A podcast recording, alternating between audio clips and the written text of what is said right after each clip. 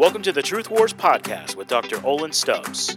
Olin has recently published a new book titled Bible Crawling Finding Joy in God by Journaling Through the Psalms. You can find Olin's book on wipfandstock.com. That's W I P F and stock.com, as well as Amazon.com. Now, here's Olin. Psalm chapter 8. Psalm chapter 8. And thus far, especially if we had started with Psalm 1 and gone, you know, chronologically through the Psalms, which we haven't done, but if, if we had, primarily what we would have found so far would just be Psalms of prayer, Psalms of meditation, a little bit of praise and worship sprinkled in. When you come to Psalm 8, you primarily find a psalm of worship. It's, it's like a, a, hymn, essentially, and it's the first one that we find in the Psalter. So we're going to look at this this morning. It's fairly famous and well known. Psalm 8, starting verse 1. O Lord our Lord, how majestic is your name in all the earth, who have displayed your splendor above the heavens. From the mouth of infants and nursing babes you have established strength, because of your adversaries, to make the enemy and the revengeful cease. When I consider your heavens, the work of your fingers, the moon and the stars which you have ordained. What is man that you take thought of him, and the Son of Man that you care for him? Yet you have made him a little lower than God, and you crown him with glory and majesty. You make him to rule over the works of your hands. You have put all things under his feet, all sheep and oxen, and also the beasts of the field, the birds of the heavens, and the fish of the sea, whatever passes through the paths of the sea. O Lord, our Lord, how majestic is your name in all the earth. So, the first point would be this that all of creation shows God's splendor. The theme of the book, it really comes out in the very first phrase, and the last phrase is exactly repeated. And notice, O Lord, our Lord, y'all are probably familiar with this, but when in almost all English translations, when you see the word Lord in the Old Testament in all caps, what that means is it's translating the Hebrew word Yahweh. It was God's personal name that He had revealed to the nation of Israel. It's God saying, I'm your personal God. I'm, I'm, your spiritual husband. I'm the God that makes covenant and I keep covenant. I love you. I save you. So David is starting out saying, Yahweh, you're our sovereign. You're our ruler. You're our personal God. You're our master. You're our creator. It's very interesting. In some sense, God has tied his identity to his people. God says, if you really want to know me, if you really want to know my heart, what you have to know is I'm a Savior. I'm a God that goes after people, that I love people, that I forgive people, that I live in covenant with them. That's how you really understand my heart. But just think about how much there is today uh, in, in culture, in the media, probably in your own children, about trying to find their identity. And, and, and listen, that's an important thing to understand. Who am I really? What gives me my sense of identity? And there's so much in the world today that's trying to say either look out, look out at what everybody else is saying, you know, read, read the crowd and define your identity based on what would be accepted. And that's probably more the culture that a lot of us grew up in. The culture today is much more just look in. Look in and see what do you feel? What do you think? What do you desire? And that's how you define your essential identity. But biblically speaking, the best way to understand your core identity is look up. Look up to your Creator. He's your master, He's your maker. He gets to ultimately define your identity. And so the more that we know who God is, the more that we can understand Him. In a sense, what these first couple of verses are saying is this if you want to know God, yes, look at the way He relates to His people, but also look at all of creation. All of creation reveals something about the splendor of God, the glory of God, the goodness of God, the beauty of God, the magnificence of God, the strength of God. And you can look at the biggest thing in the universe, the sunshine, the planet Jupiter, whatever it is in the sky at night, or you can look at the seemingly most small and insignificant thing, even like a little baby, and the intricacies of the complexity of a human being show us something about the wisdom, the majesty, the beauty of God. Okay? Um, we must be wise to slow down, to take notice, to worship God. And, and in a sense, not only is that where identity is formed, that's where our identity gets healed. When we're going through hardship in life, and maybe you get kind of knocked silly by life and you have confusing moments what's going on? Why am I being treated this way? There's a sense in which looking at God, going back to a place of worship, that's what brings you back to understanding who you really are, how God has made you.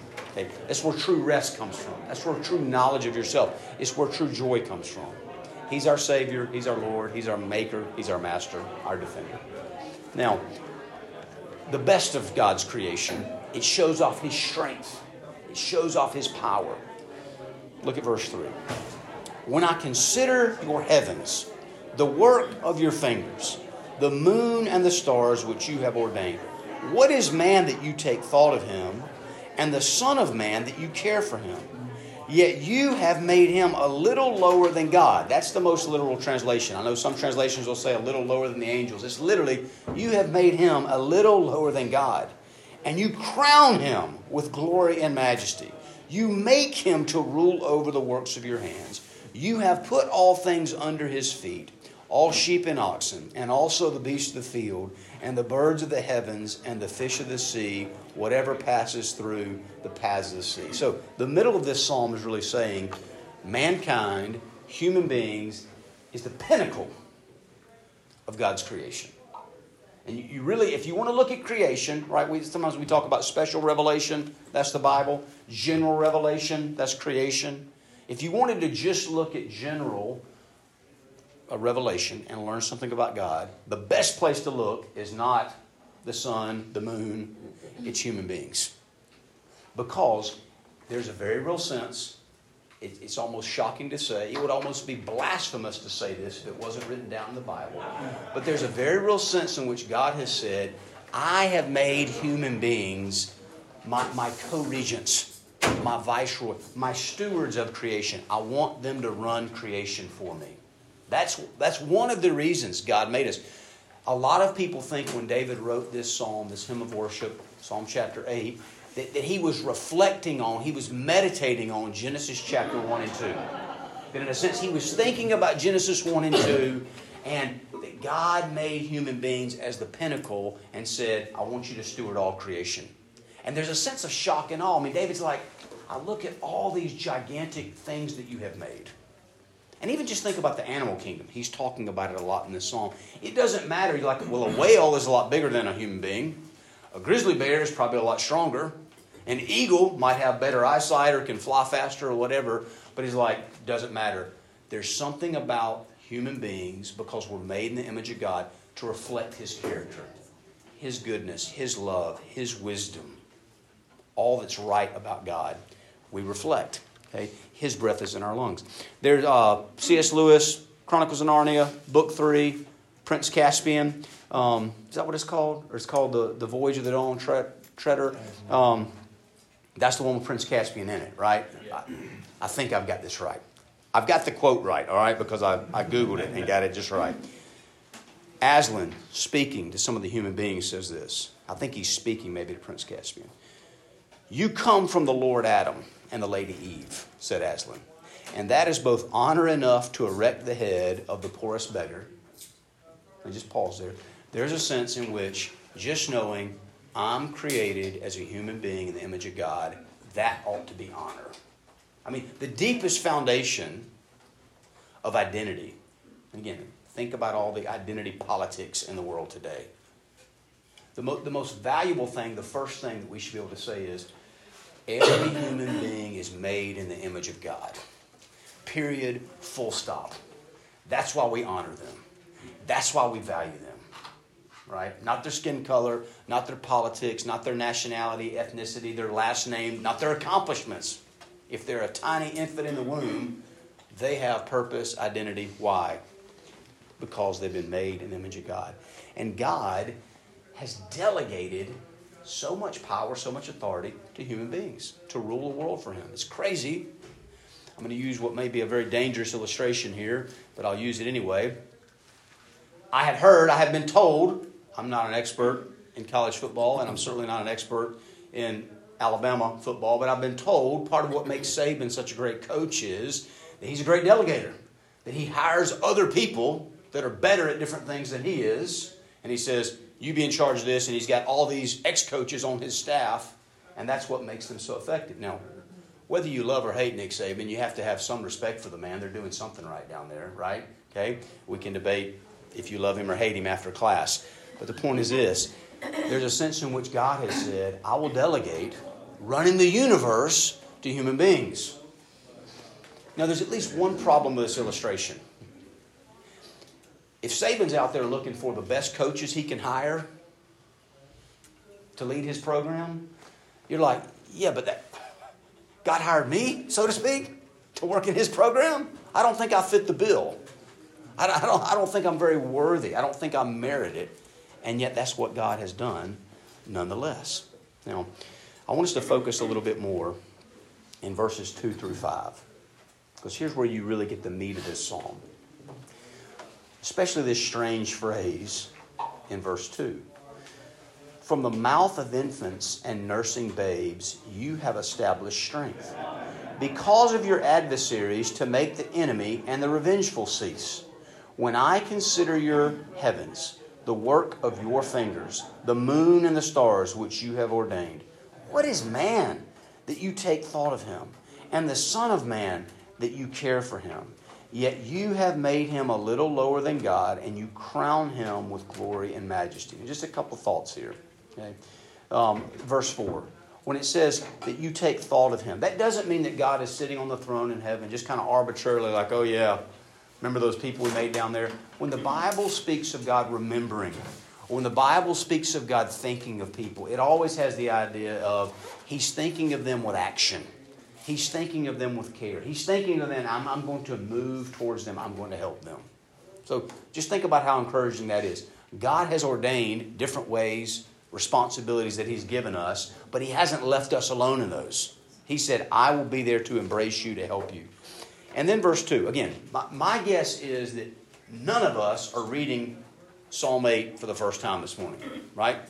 Many of us have probably sang it before in some praise and worship service. Or maybe if you're, you know, uh, far enough along in age, you went to a Sandi Patty concert at once in your life or something like that. And you even heard this song sing. But is verse 2 not a little strange, right? I think here's one of the dangerous things about the way that we often read the Bible, myself included. We can read passages, we can memorize passages, and there can be verses like this that are kind of famous. And then if somebody says, What does that verse really mean? You're like, Yeah, I have no clue. Right? So I really want us to go down deep in verse 2 because, in some sense, here's what verse 2 is saying. The weakest parts of God's creation, they still show off His strength. Even more specifically, I think you could say this they show off His strategy. Okay? It's obvious. Like the best parts of God's creation show off His strength, but even the weakest parts show off His genius. Now, Adam and Eve made on day one to rule and to reign. Right? Subdue the earth, build a culture, multiply, expand my glory over all creation. The best theologians think that Satan and sin entered the garden on day one. St. Augustine thinks Adam and Eve made it about six hours. I don't know exactly where he gets the six hours, okay? But most theologians have good reason to think it was day one when Adam and Eve screwed the whole thing up. So all of a sudden, the pinnacle of God's creation, I mean, all of creation has been marred by our sinfulness. If you go read Romans 8, it says that. It's all subjected to futility because of our sin. But only human beings willingly rebelled. It wasn't like all the grizzly bears and whales staged a rebellion, right? We did. And I, some of y'all probably heard me share this illustration.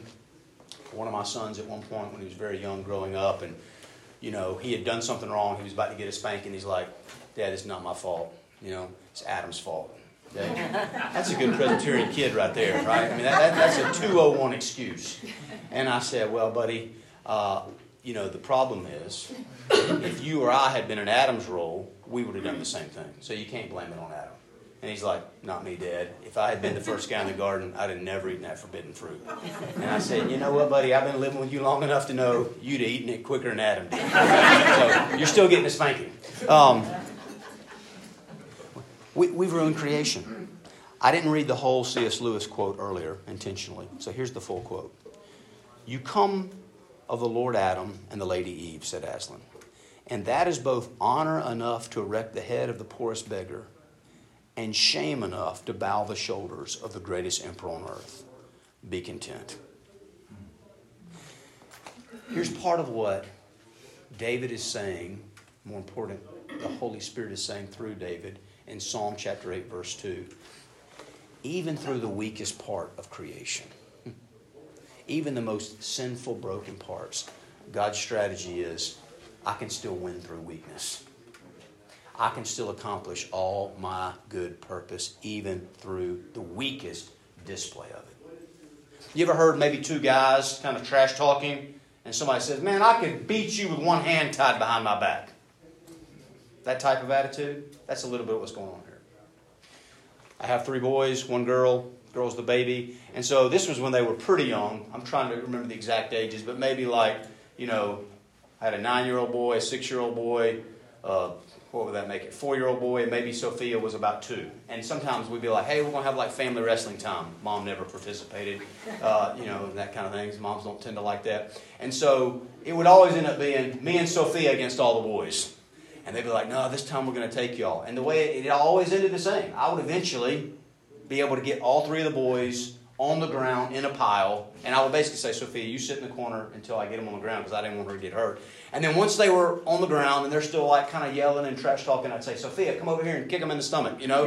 And uh, she's over there just kind of wearing them out. Now, the point is, Sophia didn't really do anything, right? But I was able to, and y'all may say, this guy's a terrible parent. Maybe, maybe so. But the point was, I was able to use my strength to subdue the enemies, but then put Sophia in a position where she felt like she was a victor. Does that make sense? Mm-hmm. In a sense, when we walk with the Lord, that's what He does for us. Mm-hmm. We do have a part to play. God has given us a brain. God has given us a body. God has given us a responsibility. God has given us a stewardship. We need to do the best we can with whatever that stewardship that He has given us. But we need to know the whole time. It's like, hey, God, I'm the two year old little girl in this illustration, and you're the big, strong daddy. And if my job is to kick somebody in the stomach, I'm going to kick them as hard as I can. But if you don't do your part, I'm a goner. My part will be totally ineffective. I need you to show up and do the part that really matters. God likes to win through weakness. Now flip to Matthew chapter 21. Because this psalm is quoted and referred to numerous times in the New Testament. Probably familiar with some of them. We're going to look at just a couple of them. So, Matthew chapter 21, Palm Sunday. Matthew chapter 21. Let's just pick up in verse 15. When the chief priest and the scribes saw the wonderful things that he had done, and the children who were shouting in the temple, Hosanna to the Son of David, they became indignant. And they said to him, Do you hear what these children are saying? And Jesus said to them, Yes. Have you never read? Now just pause. This is a total side note, but I love it. The Pharisees, if nothing else, liked to proclaim that they were experts on the Old Testament. Some of them likely had the entire Old Testament memorized. So just think about the salt in the wound it must have been. Jesus said this kind of things to them many times. Hey, you never read Psalm 8? You know, he, he went out of his way to humble and embarrass these guys because they had gone out of their way to set themselves up as these kind of arrogant, self righteous leaders, and they were leading the people astray. And Jesus was trying to protect the innocent that were being led astray. Yes, have you never read? Out of the mouth of infants and nursing babes, babies, you have prepared praise for yourself. Now just think about what's going on here. The word Hosanna, literally, is from the Hebrew. It just means like save us. It was, a, it was, a, it was originally a prayer. Save us, deliver us, help us.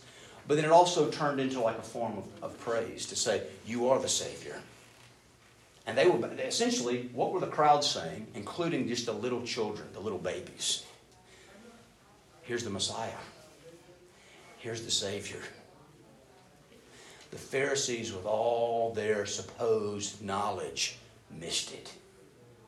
Now, how much of it was blindness, deadness? How much of it, this is, I think the more you read and study the Gospels, the more you see it. It wasn't just blindness and deadness, it was a willful blindness. It's too obvious who he is. I just don't want to see it. So I'll refuse to see it. And the infants were getting it right. The babies, they're just shouting in the temple. Another side note, but I think a really important one. Do you realize that some little two or three year old kid in the nursery learning the children's catechism is like, who is God? God is a spirit and has no body as we do. In some sense, has more true knowledge than Richard Dawkins with all that he might know about all his areas of science. Right? Now, if there's a science exam, Richard Dawkins will win.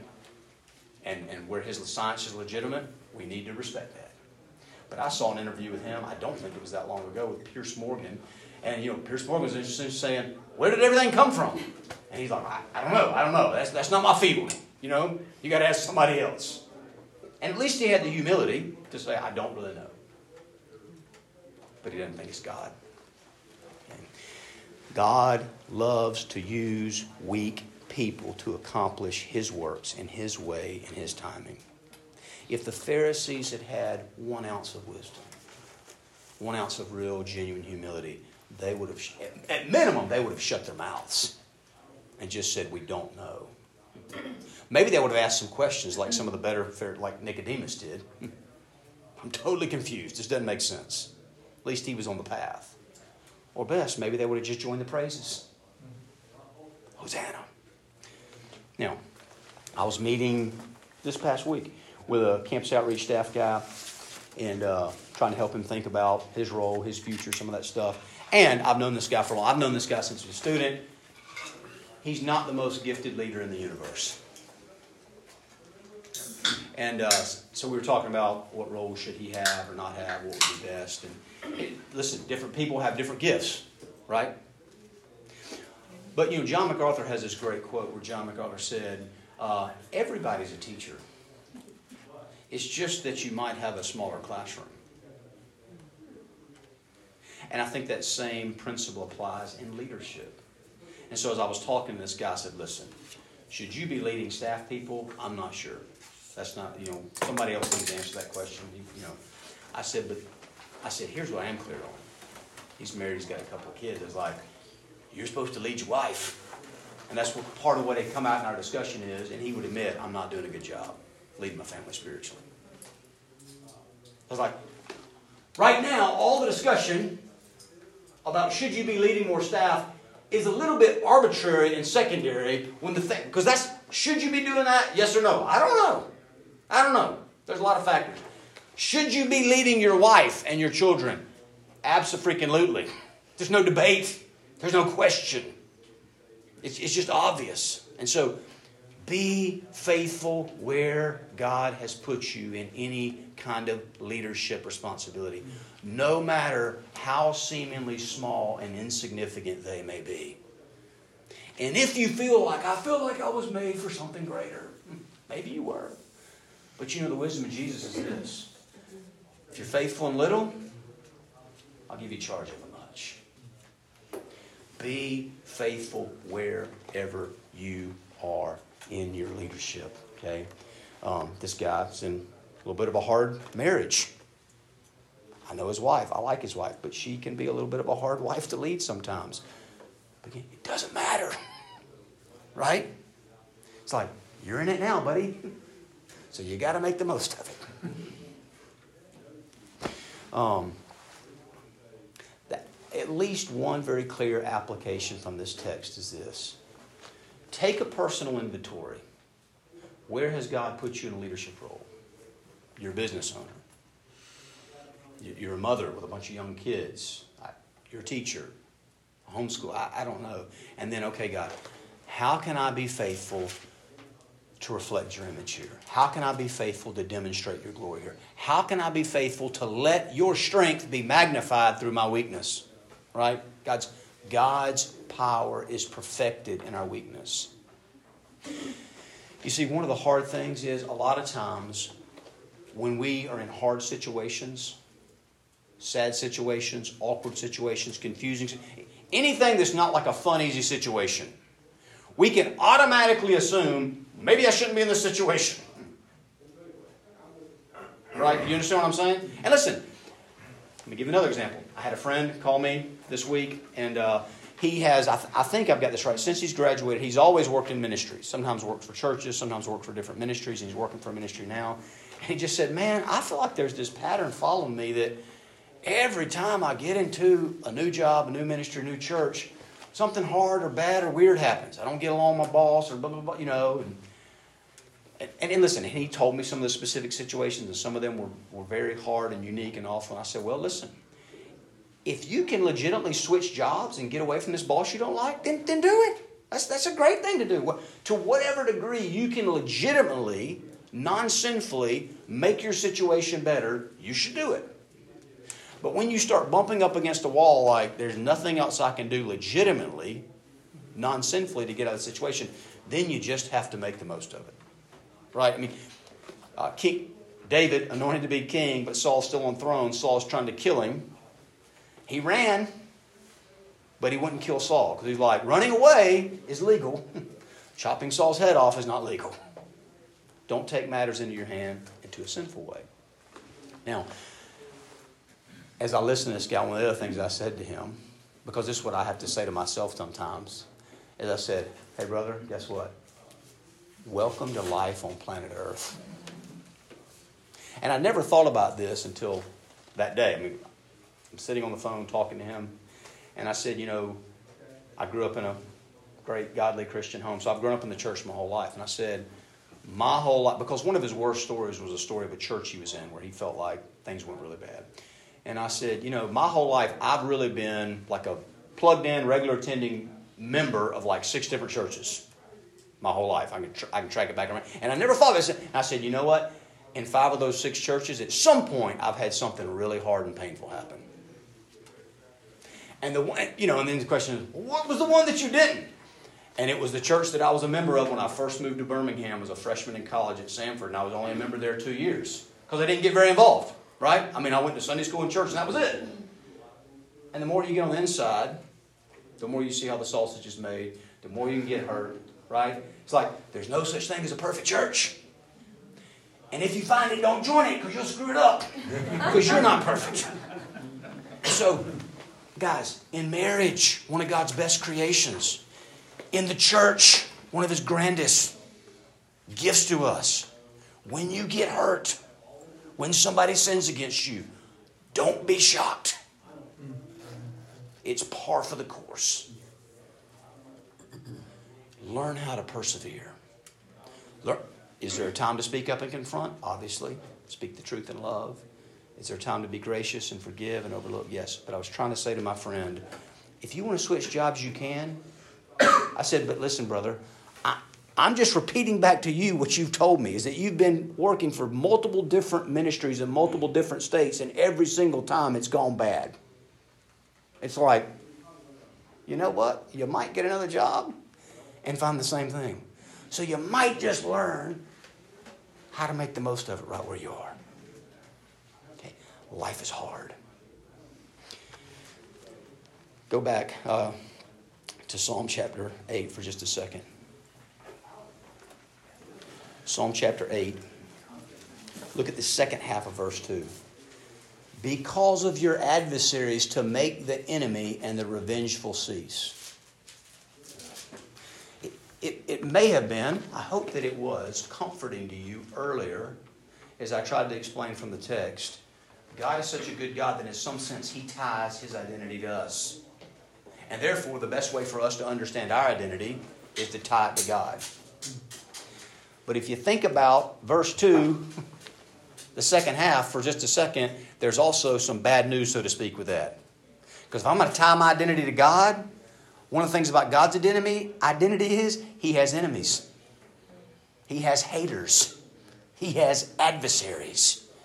He has people that are out to try to get revenge against Him if they can. And you know the problem? They can't get revenge against God. He's untouchable. He's exalted. He's on a throne. So if people want to hurt God, if they want to attack God and you can't get to God, what's the second best option? You go after his people. And they're very touchable. They're very vulnerable. They're there to be hurt. And so when you sign up the Christian life, there's a lot of benefits.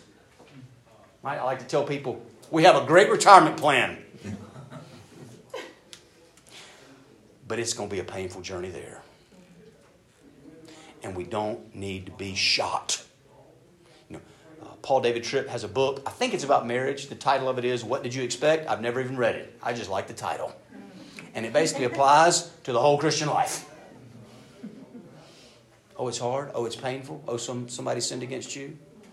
Oh, your own sinful consequences or seem like they're. What'd you expect? What'd you expect? So back to the New Testament, Hebrews chapter 2, another place where this passage is quoted. Hebrews chapter 2. As we already said, man was made to be the pinnacle of God's creation, reflecting God's splendor, reflecting God's strength. But man quickly sinned, and in some sense ruined that reflection. But part of what the author of Hebrews is telling us is that God did not give up on his plan. One way that you could say it is God just started over, so to speak, with a second Adam, with a second head of humanity, a sinless Adam. Hebrews chapter 2, starting verse 5. For he did not subject to angels the world to come, concerning which we are speaking. Right? He didn't make angels the steward of creation. He made people human beings, mankind. But one has testified somewhere saying, What is man that you remember him? Or the Son of Man, and just think about that title for a second, that you were concerned about him. You have made him for a little while lower than the angels, I think better translated than God.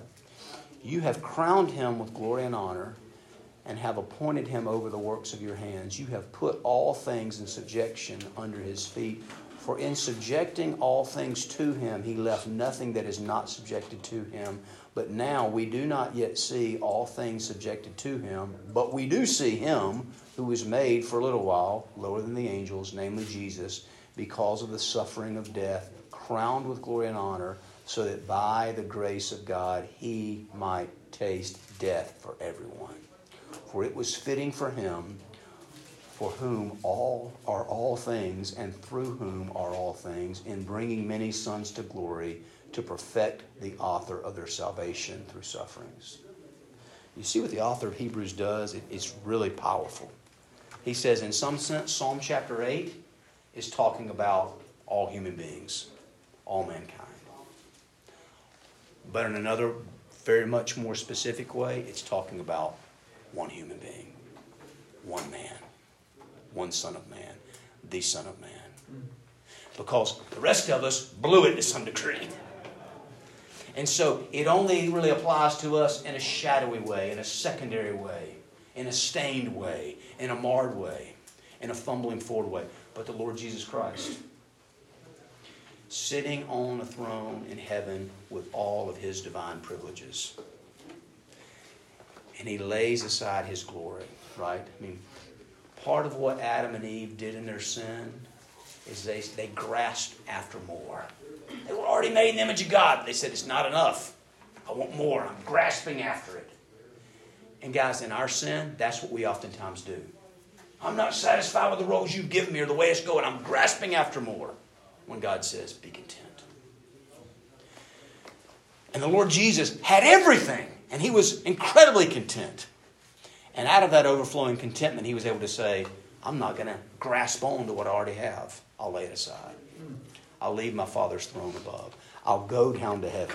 I mean, I'll go out of heaven down to earth and say, I'm going to die for these sinners. God beat Satan. God beat sin. God beat hell, death, and the grave through weakness. Don't be surprised, whatever hardship you're going through in your life right now. When you feel like you're put in an incredibly weak place, don't think something must be wrong. I got to get out of here. Where's the eject button? this may be your greatest moment to reflect back glory to the Father by letting Him perfect His strength in your unique weakness that you're going through right now. Be faithful where you are. God likes to win through weakness. I mean, there's a right sense in which we could say, God beat sin and Satan and death and hell with both his hands tied behind his back. Because he, he chose to use a man. Maybe even better. God beat sin, Satan, death, and hell with both his hands nailed to a cross. And that's the center of our salvation. It's the substance, it's the foundation. Reflect that in your leadership, in your perseverance, in your stewardship. Let's pray.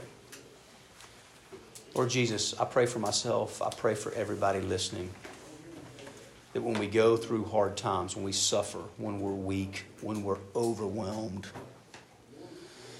that we would be able to look to the cross and to the empty tomb, the resurrection, and see that this, this is just your calling card. This is the way that you like to work. That you perfect your power and weakness. You've been doing it for thousands of years. We shouldn't be shocked. Perfect your power in my unique weakness, Father. Perfect your power in all of our unique weaknesses. And make us faithful as we wait and we persevere by grace. We pray all this in Christ's name. Amen. Thanks for listening to this episode of Truth Wars with Dr. Olin Stubbs. We want to remind you to please leave a review for this podcast wherever you listen and to share this podcast with any friends or family that you think may be blessed by Olin's teaching.